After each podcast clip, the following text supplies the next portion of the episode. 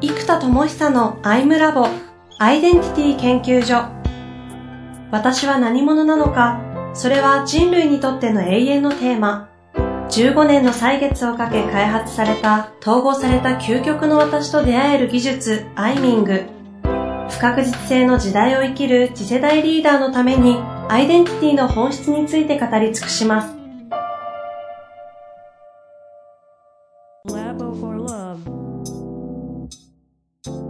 こんにちは、遠藤和樹です。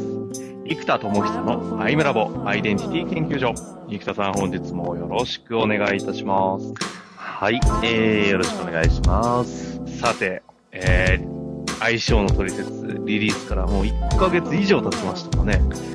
そうですね。そうですね。もう、ジャスト1ヶ月ぐらいですね。1ヶ月ぐらいですかね。19日リリースだったんでね。で、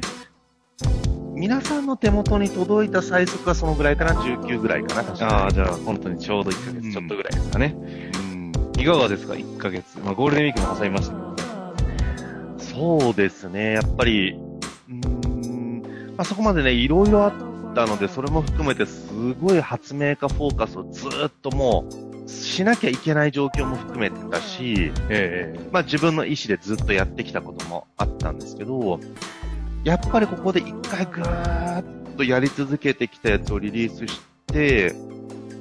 なんでしょうね。発明家フルコミットみたいな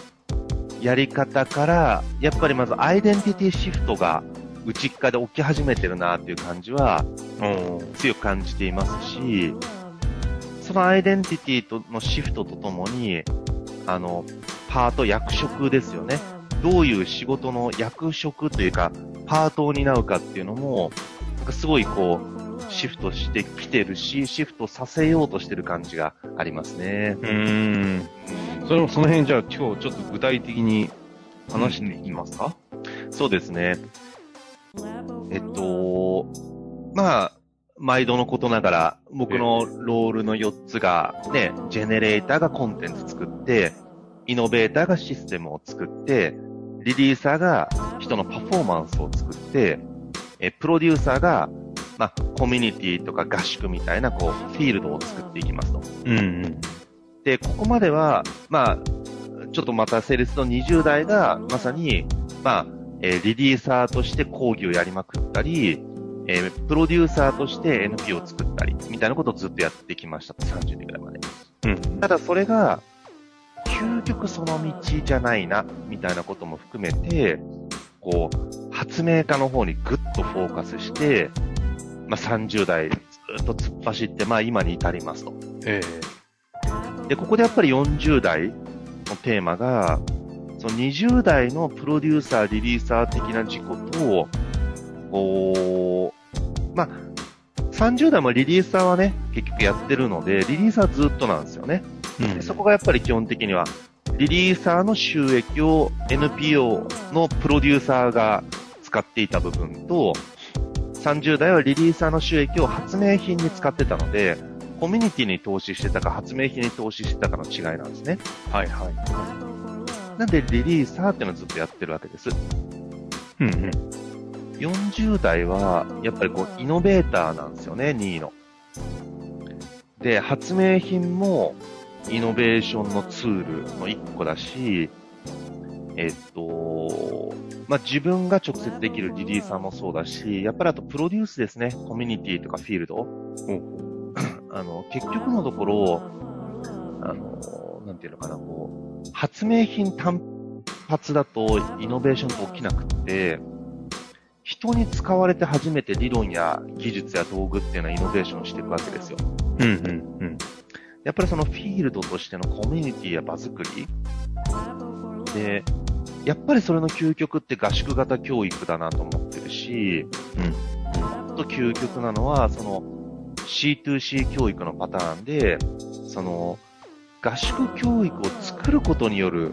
成長、だから合宿教育プログラムの OJT プログラムみたいな感じで、プロデュース側にもあるってことですか？そうそうそう、やっぱそれによる成長がダントツで大きいなと思っていて、なるほで、これを昔は NPO で学生向けってスタイルでやってましたけど、例えばね、その、企業に提供するんであれば、そのエネカラーとかインサイトマップとかアイミングとかいろんな技術を、例えば人事担当者3人ぐらいが修行してもらいます。で、その人たちが、例えば新卒の合宿とかをプロデュースしますとか、うん、で、目的は一般的な研修を頼まれて新卒向けの合宿を納品するじゃないですか。はい、はい。そうじゃなくって、むしろこっちのメインは、その3人なり4人なり社内に、その、なんていうのかな、この、内観とか研修のスペシャリストを内製化するイメージなんですよ。うん、うん。で、その人たちが育成されていけば、翌年以降いい合宿っていうのは継続的に行われていくわけです。ああ、なるほどね。こう波及していくというか。そうそう。だから、毎回自分が納品する必要はなくって、それを作れる人たちや、必要であれば映像コンテンツを共有したり、ツールを共有したり、まあ、開発に僕が関わるんであれば開発の支援はするけれども、えっと、こちらから手離れする前提であり、相手は自分たちが内製化する前提で、もともと関わってもらうっていうスタイル。うん、うん、うん。で、このやり方だとどんどんプロが増えていくというか、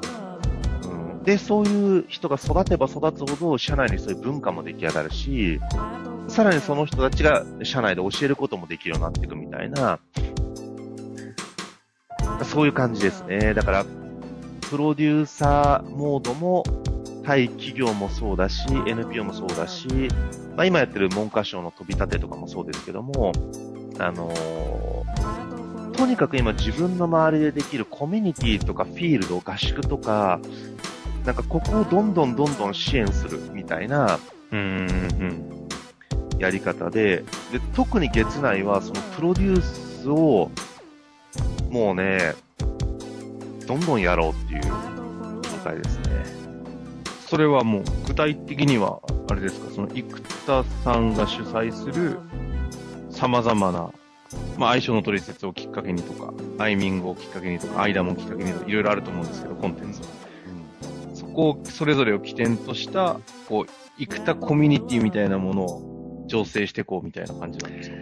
そうですね。えー、っと、できれば、生田コミュニティではなく、例えば、エネカラーコミュニティとか、うんうん。その、コンセプトファーストなんですね。そうです、そうです。だから、やっぱり人が強いってタレントさんもそうなんですけど、まあ、アーティストって人につくじゃないですか。うんうん。で、いや、それはそれですごいことなんですけど、うんと、なんつうかな、人につくってちょっとなんかこう、相互にリスクな感じがしていて、うん。でもディズニーって人じゃなくてディズニーのキャラクターとか、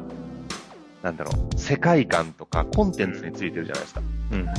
やっぱそのコンテンツとか、あうん、ツールとか、やっぱそっち側についてくれないと、みんながど真ん中を生きるとか自分らしく生きるって時に、なんか、人についちゃうと、その人の思想に影響されちゃうじゃないですか。まあ、そうですよね。生田さんの思想からすると、ずれる形のコミュニティ形成というか、そもそもど真ん中を生きるっていうスタンスで、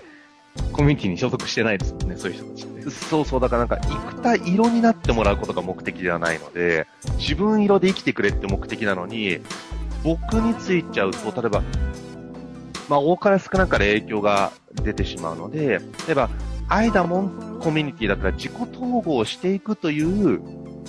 コンテンツじゃないですか。だからテニスみたいなスポーツみたいなものって自己統合みたいなスポーツについていて、っていう状態で、で、テニスサークルがいっぱい生まれるように、自己統合サークルがいっぱい生まれて、なんか、ボールとかラケットがあるよみたいな感じで、こう、ツールがいっぱい渡されていて、で、自分たちでコート取って、みんなで練習試合やったりとかやるじゃないですか。はいはい。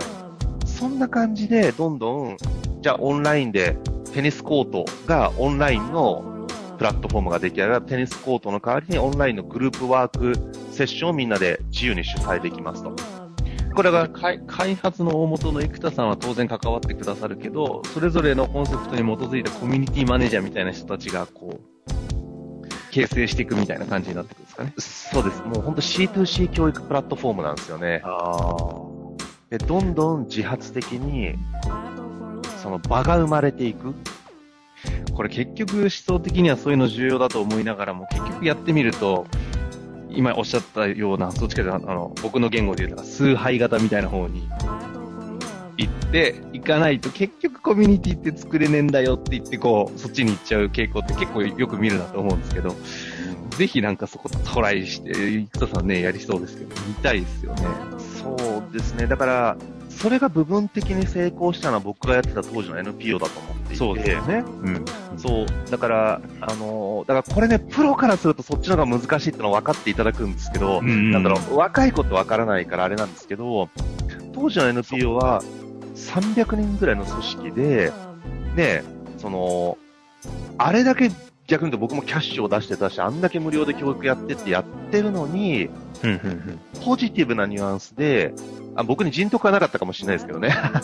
ポジティブなニュアンスで僕にロイヤリティがついてないですよ、あんまり。うん。じゃなくって、学生同士とか、仲間同士に強烈にロイヤリティが付き合うと、その、僕にロイヤリティがついた場合って、これって、日本語にするといわゆる忠誠心みたいなものになっちゃうんですよ。はいはじゃなくて、仲間同士でロイヤリティがついた場合って、それは、誇りに変わるんですね。い。なるほど。こいつらすげえとか、こいつらとやってやったぜって。だから、感謝をされる対象が僕に極力来ないようにして、仲間同士につくようにっていうのを設計してやってたんですよ。まあ、まさに絆ができるって、その形成作んないとできないですもんね。うんだから、まあ、あれだけのコミュニティと感動体験と成長をあの場は作ってたと思いますけど、あのー、生田教にならないようにしてたので、多分実際そうなってないと思います。これは、いやね、結局内発性を彼らに持たせるっていう状況を作り続けられたコミュニティってことですよね。そうですね。その時期、生田さんとお会いしてないから、こ見たかったな、それ。うーん、そうですね。ただこれはこれで例の問題があるわけですよね。本当にそう思っちゃう人が増えちゃったんですよはい。はい。そうですね。本当に自分たちだけで全部やってるんだとか、あのーやっぱそういうことが起きてきちゃうと、なんだろうな、やっぱインフラ側ってわからないじゃないですか、何が大事かとか。わかんない。確かに。おっしゃる通りですよね。ね、これもよく僕が事例で言いますけど、はい。ね、自分だって中学校、高校の時に担任の先生には感謝するけど、校長先生に感謝とかしに行くかっていうと、あんま面識もないしってなるし、教育委員会に感謝するかっていうのも知らないしってなるし、文科省に感謝するかっていうと全く知らないしってなるので、やっぱインフラ側に行けば行くほど、何をやってるかとか、り何が価値かが全然わかんないですよね。だからやっぱり自分がそうだったように、やっぱりね、例えば今も飛び立っての事務局とかはね、思いっきり僕は絡んでるからもう、凄まじい努力ともうエネルギーで作り上げたけれども、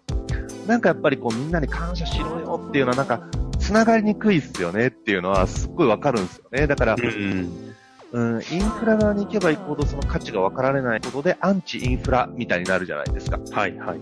ねえ、でも実際はね、やっぱりインフラ側の人たちはすごい考えて頑張ってるから、そこが今度分離を生んじゃうことで、あのーまあ、僕にとってもこのやり方は難しいなと思ってやめたので、今その失敗経験と成功経験を、やっぱアフェーベンして、統合して、うん、統合して40代ですね。で、プロデューサーを発動するとともに、今のその失敗成功のアウンヘーベンのコミュニティ形成をチャレンジするぞって感じですか？そうですね。やっぱり、うん、コミュニティですね。やっぱり改めて、コミュニティ教育。なので、まあ、これも、ワットの何をやるかっていうところのシフトもありますけど、やっぱり内的エネルギーのシフトのが先なんですよね。アイデンティティシフト。うんうんだからやっぱりこう発明家からプロデューサーの方に今大きくシフトさせて、で昔プロデューサーをもう封印してでも無理やりジェネレーターっていう風にやりましたけど、え今回やっぱりちょっとジェネレーターをぐーっと封印して、えもろ、ついに。うん、だから週2ですよ。ととはいっても週2はやりますよ。だから週2にぐっと抑えて、それを、とにかく、プロデューサー、プロデューサーで、あのーやっていく感じですね。なるほど。じゃあ、まあ、でも、ワットとしては一旦はいろいろなコミュニティ形成をするという感じですよね。そうですね。うん。で、外側には多分合宿とかが増えていくイメージだと思いますね。うん。うんこ。の間、あの、今回、こんあの、ポッドキャストの PDF のも差し込ませていただいて、相性の取説に紐づいた、えっと、講座名が、エネカラ講座スタエネスタイル講座みたいなのありましたよね。はいはいはいはいはい。今、あもうすでにポッドキャスト上もアップされてるんですけど、ああいった形でどんどん、あの、いろんな活動の、その参加できるやつをアップしてもらえるっていうことですよね。そうです。だから、それこそ今、サロンとかも作ろうと思っていて、マジっすか？オンラインサロンとかやっぱ今流行ってきてるし、なんか、コミュニティの形がじゃあリアルかっていうと、やっぱオンラインの方が全国から関わりやすいし、ここに来て、生田智久氏、やりますか？マジっすか？それは楽しそうっすね。で、これもね、どっち向けかってのはですね、つまつまり C2C 教育の C、C2 の C の方か、うん 2C の C の方かで変わってくるわけですよ。はいはいはい。与える側の人たち向けのサロンから始める方がいいかなとか、でも、受ける人向けも結構知りたいだろうなとか、ほう。まあ、どっち向けで、だからそのメタマ候補向けか、アイダモン候補向けかみたいなのがあるわけですよ。ああ、なるほどね。うん。まあ、一旦はより、なんかこう、リーダーと言われるような、こう、立ち位置でやってる方々はどっちって結構もないんですかね。やっぱり、与える、アイダモン側の人たちなんですかね。メタマーというよりも。ああ、えーっと、そうですね。起業家とか自分の事業が HR 系ではない事業の場合は、アイダモン系ですよね。あ経営者。その辺ぐらいからスタートすると面白そうななんか感じはしますけどね。まあ、この辺はまた生田さんのいろんなし思考があるでしょうから、そうですね。またシェアしていただきたいです。もうただちょっとプロデューサーは起動します。頑張ります。するんですね。おぜひなんか皆さんお越しいただけるととても嬉しいです。じゃあ、じゃあ、そういった形で一旦、1回目はね、ちょっとここで終わりたいと思いますが、次回はどういった話でいきましょうか？ちょうどね、アイデンティティがシフトするということになりましたけど、そうですね。それをちょっともうちょっとブレイクダウンしていく、いいですね。具体策にしていくみたいなところをお話しできればと思いまわかりました。じゃあ、より具体的な方に行きましょう。というわけで、一旦ここで終わりたいなと思います。本日もありがとうございました。す。はい。ありがとうございます。